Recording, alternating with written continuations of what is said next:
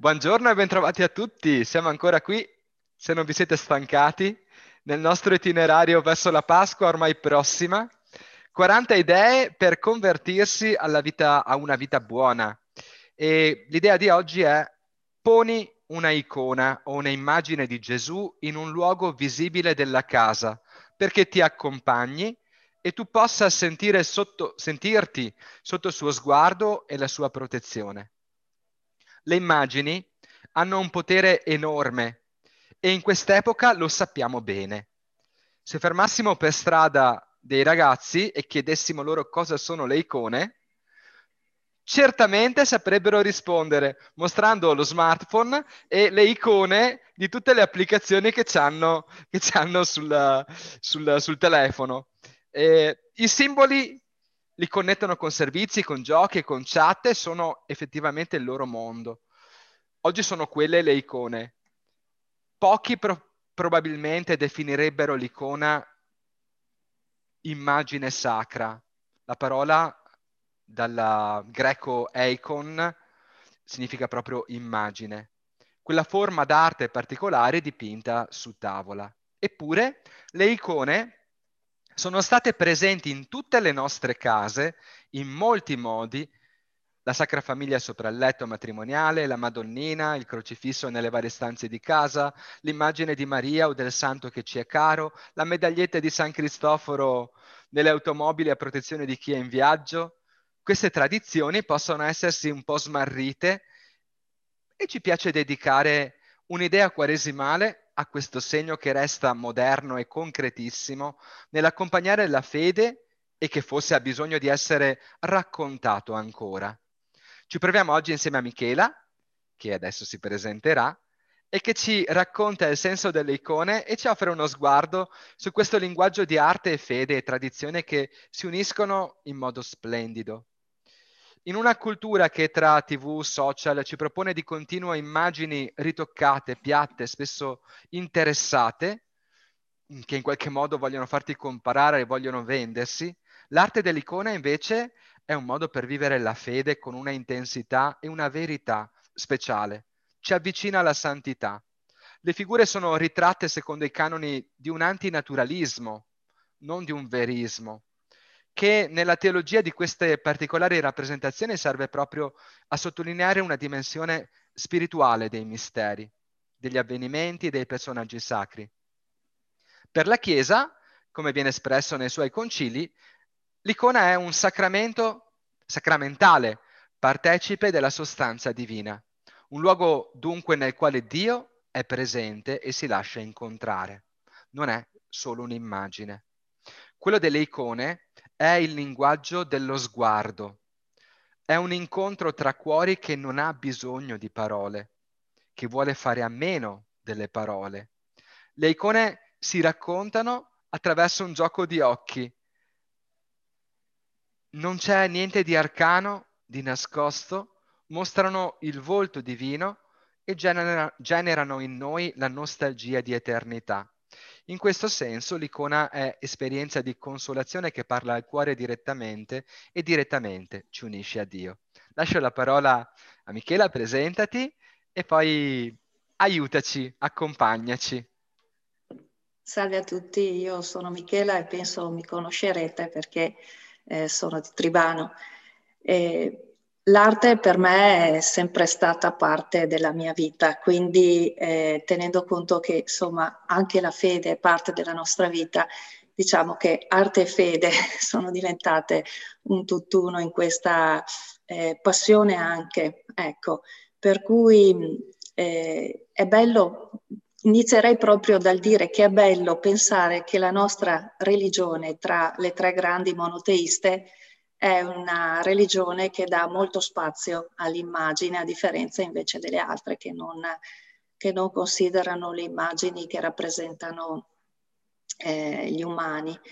E, e, questa storia comincia da, da molto lontano, mm, potrebbe cominciare da, da, qualche concilio, potremmo prendere addirittura il primo concilio eh, di eh, Efeso o il secondo, insomma, di Nicea 787, tanto per dare una data, però a me piace pensare anche a qualcosa che va al di là di quello che è stato legalizzato, insomma, a livello di Chiesa. Mi piace pensare che Gesù Cristo, quando parlava alla gente semplice, parlava con un linguaggio figurato, parlava con degli esempi, parlava con eh, le, eh, le parabole. parabole. E quindi per me questa era già un'immagine, quindi si capisce che già lui voleva, voleva darci delle immagini, voleva che noi facessimo uso delle immagini. E, mh, non, è, non, è, la religione che, eh, che apre eh, soltanto le sacre scritture, ma la nostra è la religione che ci fa portare in tasca non solo il Vangelo, ma per esempio anche un tipo di, di Vangelo così, cioè eh, erano tra, tra, i primi cristiani, non proprio tra i primi, ma dopo, insomma, quando si è diffusa eh, l'immagine di Maria, grazie anche a San Luca, evangelista, che viene ritenuto tra i primi pittori e proprio dell'immagine di Maria, si era diffusa questa mh, icona portatile con delle immagini, qui abbiamo Cristo e Maria, quindi probabilmente era anche così una delle prime, che veniva portata in tasca come, come il Vangelo. Per la gente che non tutti sapevano leggere e scrivere, insomma lo sappiamo, e che doveva pregare. E quindi diventa proprio il mezzo per la contemplazione, per la preghiera e la cosa da portare anche in tasca per la nostra, per la nostra protezione. Eh, si chiamava Biblia Pauperum, cioè sì. perché ci sono tutti questi affreschi nelle nostre chiese, tanti dipinti, tanti racconti di quelli che sono gli episodi del Vangelo, della vita dei santi, perché una volta la gente non sapeva leggere e allora così poteva comunque leggere attraverso gli occhi e imparare attraverso il cuore la fede. Certo, e infatti con il Concilio di Trento nel 1545 eh, noi ci siamo contraddistinti anche dalla Chiesa luterana, che era nata proprio con la riforma protestante in quegli anni, Mm, perché la riforma luterana è nata in un ambiente, quello tedesco, dove era diffusa la stampa, grazie a Gutenberg, ed è proprio basata sulla parola. Quindi eh, scartavano per esempio le immagini dei santi e, della, e di Maria, eh, preferendo eh, aprire la Bibbia e destinando poi alle persone proprio il compito di interpretarla da sole. Questo è, ciò su cui si fondava veramente di conseguenza il nostro Concilio di Trento ha proprio differenziato, ha proprio differenziato eh, l'uso che noi facciamo, l'approccio con la fede a livello popolare attraverso invece un potenziamento, possiamo dire un arricchimento di una iconografia tipicamente invece cattolica. E, e qui sono diventate anche noi, grazie alla stampa, invece molto diffuse le immaginette da portare con sé eh, di carta come i santini, oppure, eh, come diceva Don Andrea, la Sacra Famiglia da avere in casa, da regalare agli sposi. Eh, sono, sono, appunto mh, oggetti che arricchiscono le nostre case da allora fino ad oggi. Mh, c'è stato soprattutto tra l'8 e il 900 un grande fiorire insomma di, di, queste immagini. Io ne ho anche qualcuna eh, che posso far rivedere di, di primo Novecento. Questa era la, la, Sacra Famiglia, insomma, che accompagnava gli sposi, la casa, era proprio... Venivano benedette poi queste immagini, perché erano sempre eh, prima, prima state benedette, prima di entrare nella casa, noi siamo molto legati nella nostra Sant'Antonio. zona a Sant'Antonio e questa eh, tra l'altro riporta anche i 12, i 12 miracoli, ah. quelli ufficiali riconosciuti insomma di, di Sant'Antonio. Quindi sono immagini molto tenere e questo ci differenzia invece dalla tradizione bizantina dove l'icona ha un carattere un po', un po diverso anche di queste ne ho portate due esempi. E ehm, ce ne sono che hanno la cornice, come vedete, insomma, sì, come sappiamo, eh, in metallo che può essere oro, argento, ma anche rame, dipende poi da quanto potevano spendere, eh, spendere infatti, eh, oppure la classica icona insomma, dipinta su tavola con la foglia oro però. Mm. L'icona è diversa ed è un po' più difficile per noi occidentali riuscire ad entrare in, um, in questo tipo insomma, di rappresentazione perché mh, bisogna capirla, però se la si capisce eh, è, poi, è poi veramente grande quello che ci trasmette, non è una semplice immagine soltanto, ma è un qualcosa di, di filosofico. Io vado a prendere po' a prestito, scusatemi, insomma, Florensky, che è un teologo e, e filosofo che proprio si è occupato di eh, spiegare anche in un periodo non molto facile, che è stato quello, insomma, del primo comunismo e della dittatura di Stalin, eh, si è preoccupato proprio di spiegare al popolo come poteva essere l'approccio con, la, con l'icona, che è quello di considerarla una finestra. Quindi questa apertura dove si vedono i visi è eh, la finestra che ci permette di andare al di là verso l'invisibile, verso il sacro. Il sacro è visibile soltanto attraverso la preziosità, ma è un qualcosa che non si vede. Però Cristo oppure Maria ci vengono incontro e si fanno visibili, ci vengono incontro nel creare con noi la comunione eh, attraverso questa finestra che diventa la via di comunicazione, mh, mm, di empatia vorrei dire, con la nostra fede e, ed è stata concessa questa possibilità di eh, avere una comunione basata proprio sulle immagini dal fatto che Cristo stesso si è fatto uomo, si è fatto immagine. Quindi proprio già dai primi concili, dal concilio di Nicea, dal concilio di Efeso, eh, è stata accettata l'immagine come tempio. Sì, i cristiani hanno bisogno di arte sacra figurativa perché Dio si è incarnato. Il verbo si è fatto carne ha preso forma, sostanza e volto umano. È questa l'esigenza, che è quasi un'esigenza dal basso, che diventa un richiamo quasi a, a, all'essenzialità. Se vuoi anche una reazione a una spiritualità disincarnata, cerebrale di testa, invece l'icona ci ricorda l'urgenza di uno sc- scambio di sguardi con Dio, come se ci fosse questa domanda reciproca di non parlare soltanto, ma di relazionarci, di entrare in, in, in contatto, in contatto diretto.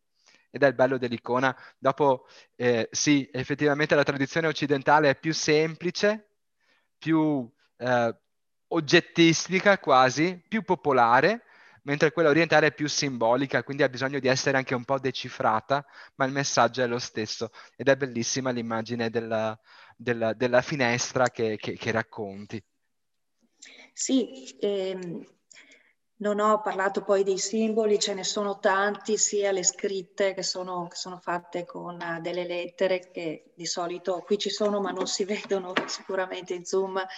Eh, comunque di solito Maria, Madre di Dio, poi Cristo, poi dipende eh, da come l'icona ehm, è, è, composta, se c'è il bambino Gesù eh, appoggiato alla guancia di Maria è la madre della tenerezza. Se invece abbiamo, come vedete, una mano di Maria che indica verso eh, Gesù, eh, allora è l'Odighitria, ovvero colei che indica la, la via. La via. E, e infatti lui ha il Vangelo eh, nella mano. Questa è l'icona di Vladimir, giusto per capire riproduzione, l'icona di Vladimir che è quella più famosa eh, in Russia e antichissima. Ha, ha, fermato Tamerlano, si è inginocchiato davanti all'icona di Vladimir, addirittura Stalin, cioè quindi è riuscita a fermare veramente il terrore della terra. È un'icona veneratissima e qualcuno vuole anche che sia stata dipinta da, da San Luca, ma questo non possiamo dirlo comunque eh, qui presenta due, due stregi che sono proprio le spade dei soldati di Tamerlano, ma nulla nulla mai è, riuscita a, è riuscito a distruggere, insomma, eh, questa Madonna. Quindi Poi, hanno una forza potente per... Diciamolo per che naturalmente ecco. anche per chi ha piacere, ha voglia, i colori hanno un significato, le forme hanno un significato, i materiali hanno un significato. Eh, I piccoli segni che ci sono nel volti, nella, nella, nei certo. panneggi e tutto hanno un significato, ma questo diciamo che è un di più per chi vuole addentrarsi anche ne dentro... Dico, ne dico solo due. Eh, perché comunque eh... dopo è facile anche appassionarsi una volta che si comincia. Certo. Eh, la tempera che viene usata spesso viene mescolata con il rosso d'uovo e l'uovo, visto che siamo anche a Pasqua, è il mm. simbolo della vita. Però si usa anche l'aceto che hanno una funzione comunque, eh, non è che sono messi perché sono i simboli che richiamano il pane e il vino, la vita, eccetera. Eh, cioè hanno una funzione. Però guarda caso poi hanno anche un significato, insomma, cristiano proprio. Sì. Che richiamano. E poi diciamolo che mm. un'icona non può semplicemente essere un'opera d'arte figurativa. Eh, chi, sono tante anche le scuole di iconografia che adesso eh, ci sono in giro per l'Italia, sono anche ben frequentate e una delle prime cose che capisci è che quando dipingi un'icona tu preghi, non, non, può essere altrimenti. Eh, parte della scrittura, perché c'è qualcuno che dice che non è un dipingere, ma è un, uno scrivere la parola di Dio in, in un altro modo, eh, attraverso il pennello, ma deve essere sempre accompagnato dalla preghiera e dalla, dallo sguardo, dalla, dall'animo che si apre al divino. Perché eh, non è arte soltanto, ma è sacramentale dice proprio la tradizione cattolica, la tradizione cristiana, c'è un qualcosa di più, detta così in modo molto, molto semplice. L'iconografo ha una grande responsabilità che è quella di rendere visibile l'invisibile. Pensiamo solo a questo, quanto è importante quello che fa. Pensati che sentivo una volta una persona che raccontava di appunto una scuola di iconografia che, che aveva gestito e, e diceva che tutti partono volendo fare mm, arte. Poi a un certo punto qualcuno si ferma perché ti chiede comunque una partecipazione emotiva e spirituale che tu devi acconsentire oppure devi dire no, non, non è mio, non è, non è quello che, che, sento per me. E allora cioè, eh, è una cosa grandissima secondo me un dipinto che parla anche a te mentre lo componi, mentre lo cerchi, può essere anche semplicemente mentre vai a comprarlo e lo scegli e che ti chiede di, di, di metterti in un coinvolgimento, di non essere semplicemente uno spettatore come di fronte a, una, a uno spettacolo in televisione o a qualcosa che vedi soltanto. Certo. Ti leggo tu bellissimo dicevi della, uh, delle parabole di Gesù. Io ti leggo questo passaggio che forse è un po' più, più profondo, forse un po' più difficile, però che ci dà uh, la ragione, se vuoi, dell'icona. Nel Vangelo di Giovanni leggiamo, Filippo chiese a Gesù, Signore, mostraci il Padre e ci basta. Gli rispose Gesù, da tanto tempo sono con voi e tu non mi hai conosciuto, Filippo? Chi ha visto me ha visto il Padre. Nell'icona noi viviamo un gioco di sguardi che ci aiuta a trascendere quello che siamo per incontrare il volto di Gesù e nel volto di Gesù ritrovare il volto di Dio. In quello sguardo poi rinnovare la fede, il patto di protezione, di custodia che lui vorrà rinnovarci ad ogni incontro di occhi. Un'icona posta in casa è una preghiera che si esprime con il semplice sguardo. Tu ricordi qualcosa delle tradizioni popolari delle nostre terre, delle nostre abitudini? Abbiamo già detto, insomma, anche... Eh, Posso per... dire una cosa? Dai, racconta. che, che, a me mi ha sempre fatto un certo che, non lo so. Eh, allora, mia nonna... Eh, diceva che ai bambini bisogna attaccare le medagliette sulla cosiddetta maglia della salute, no? Perché proteggevano. Allora, queste sono ancora quelle, eh. Eh, lei mi metteva sulle mie canottiere queste cose con l'ago e il filo. Io Avvicina allo schermo le... che così le... magari si vede un po' ah, meglio. Vediamo, avevo tutte le canottiere, insomma, come tutti i bambini di una volta, Bellissimo. con queste cose attaccate, poi se no le spillette con Maria che poi regolarmente perdevo e mi chiedevano ma dov'è? Non lo so, l'ho persa. Allora con l'ago e il filo ai bambini le tenevano ancora più strette perché potessero insomma ne averle addosso. Sì, sì, ne ho, ne ho tante, sono, sono, ancora quelle. Ah. a me davano un fastidio tremendo queste, queste cose sulla canottiera. Dicevo, ma perché no? No, no, la devi tenere perché quella l'ho portata da padre Leopoldo, perché quella... Insomma, mia nonna mi ha trasmesso poi questa cosa forte che al momento mi sembravano... Mm, ero piccola e non, non, capivo, non capivo perché dovevo avere queste cose addosso, però poi, poi ho capito quanto era forte invece questo bisogno di avere sempre l'immagine sempre l'immagine, quella che magari si regalava con la catenina, però poi non si lasciava sempre la catenina ai bambini del battesimo. E, e quindi queste medagliette che eh, mi diceva, eh, i nonni le, le, avevano in guerra. E, ed era, ed era, proprio parte della vita, parte della vita avere i santini in tasca, nel portafoglio, eh, non facevano passo, si può dire, se non c'era eh, una, un qualcosa che accompagnava, un'immagine con sé. E questa è una cosa forte che qualcuno chiama anche superstizione, però io non credo, non credo sia solo questo. Come dicevo prima e lo riprendo in mano, secondo me è proprio la praticità di avere eh, questo Vangelo che tu apri e non serve leggere, cioè ce l'hai con te e ce l'hai sempre e, ed è la forza, ed è la forza di, di non sentirsi mai soli e di sentirsi protetti.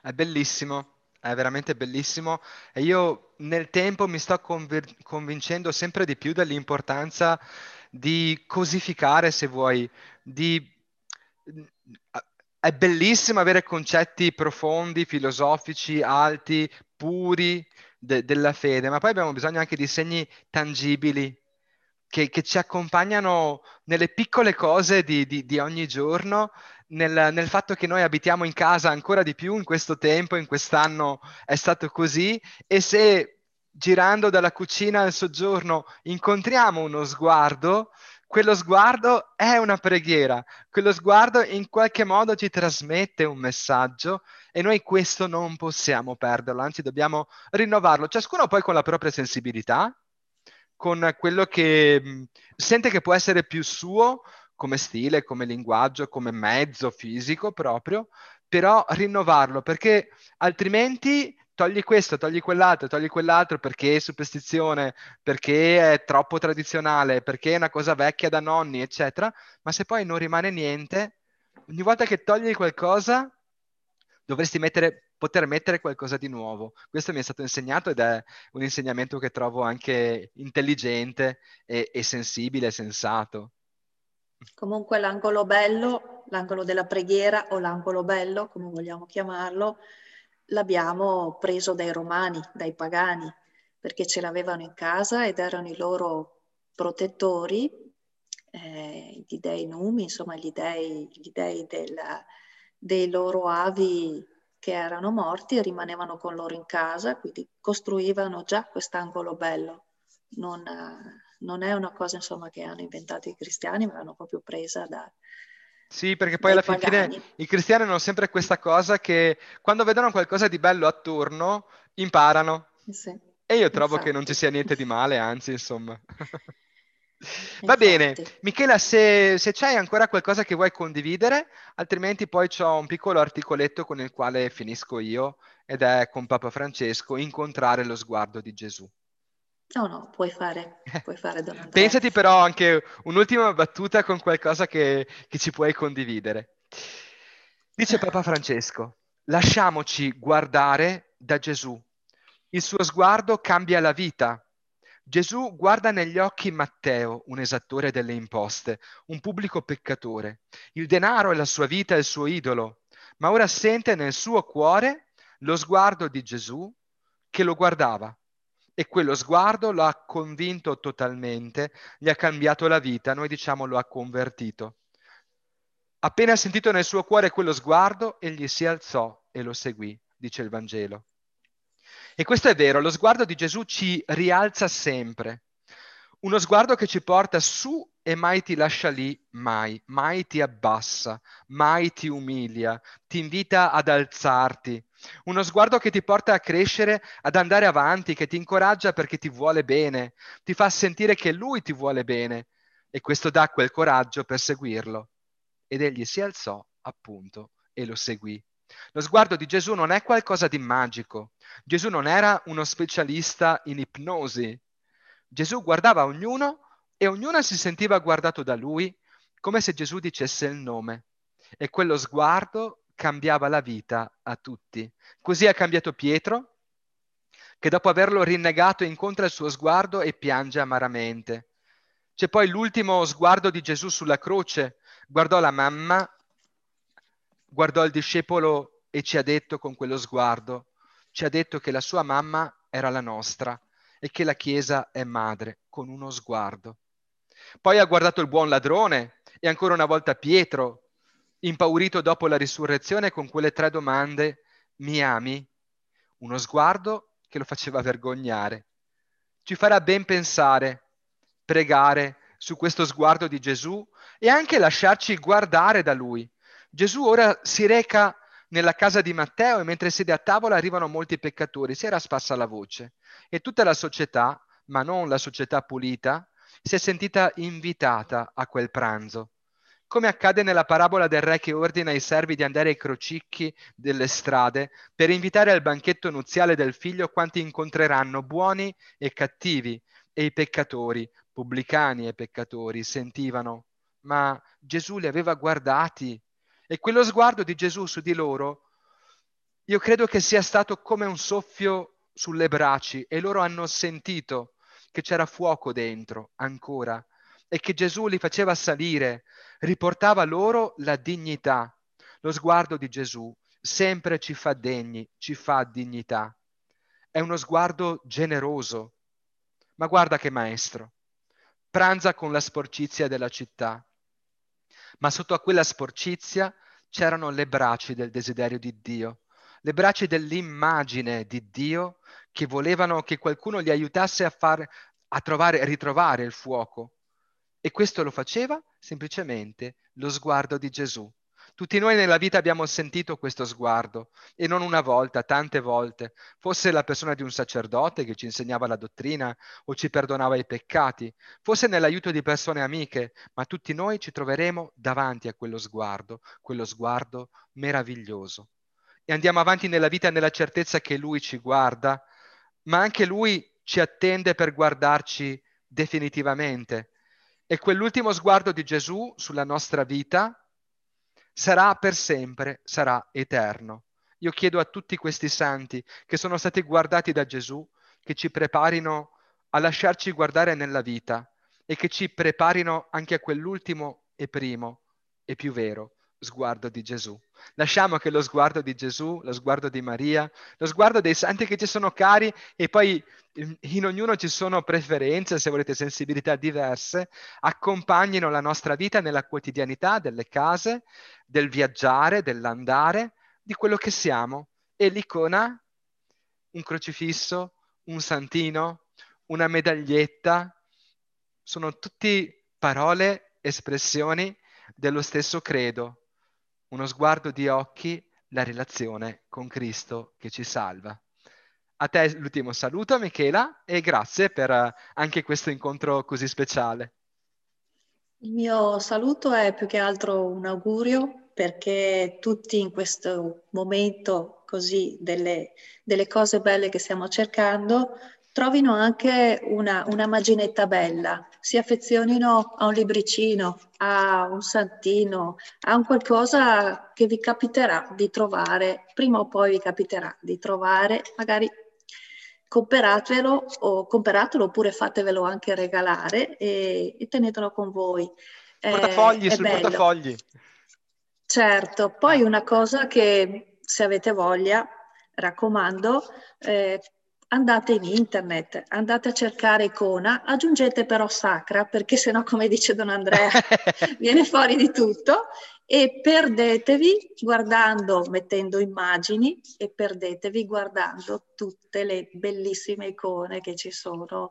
Siamo fortunatissimi adesso con internet di poter vedere quelle greche, quelle russe, di tutti i tipi. Insomma. Classiche, moderne, buon, moderne. buon viaggio. È vero. Buon viaggio. E grazie a tutti Bene. per uh, averci fatto compagnia in questo viaggio ancora. Buona icona, buona immagine, buoni sguardi, occhi negli occhi con Cristo. Ciao ciao!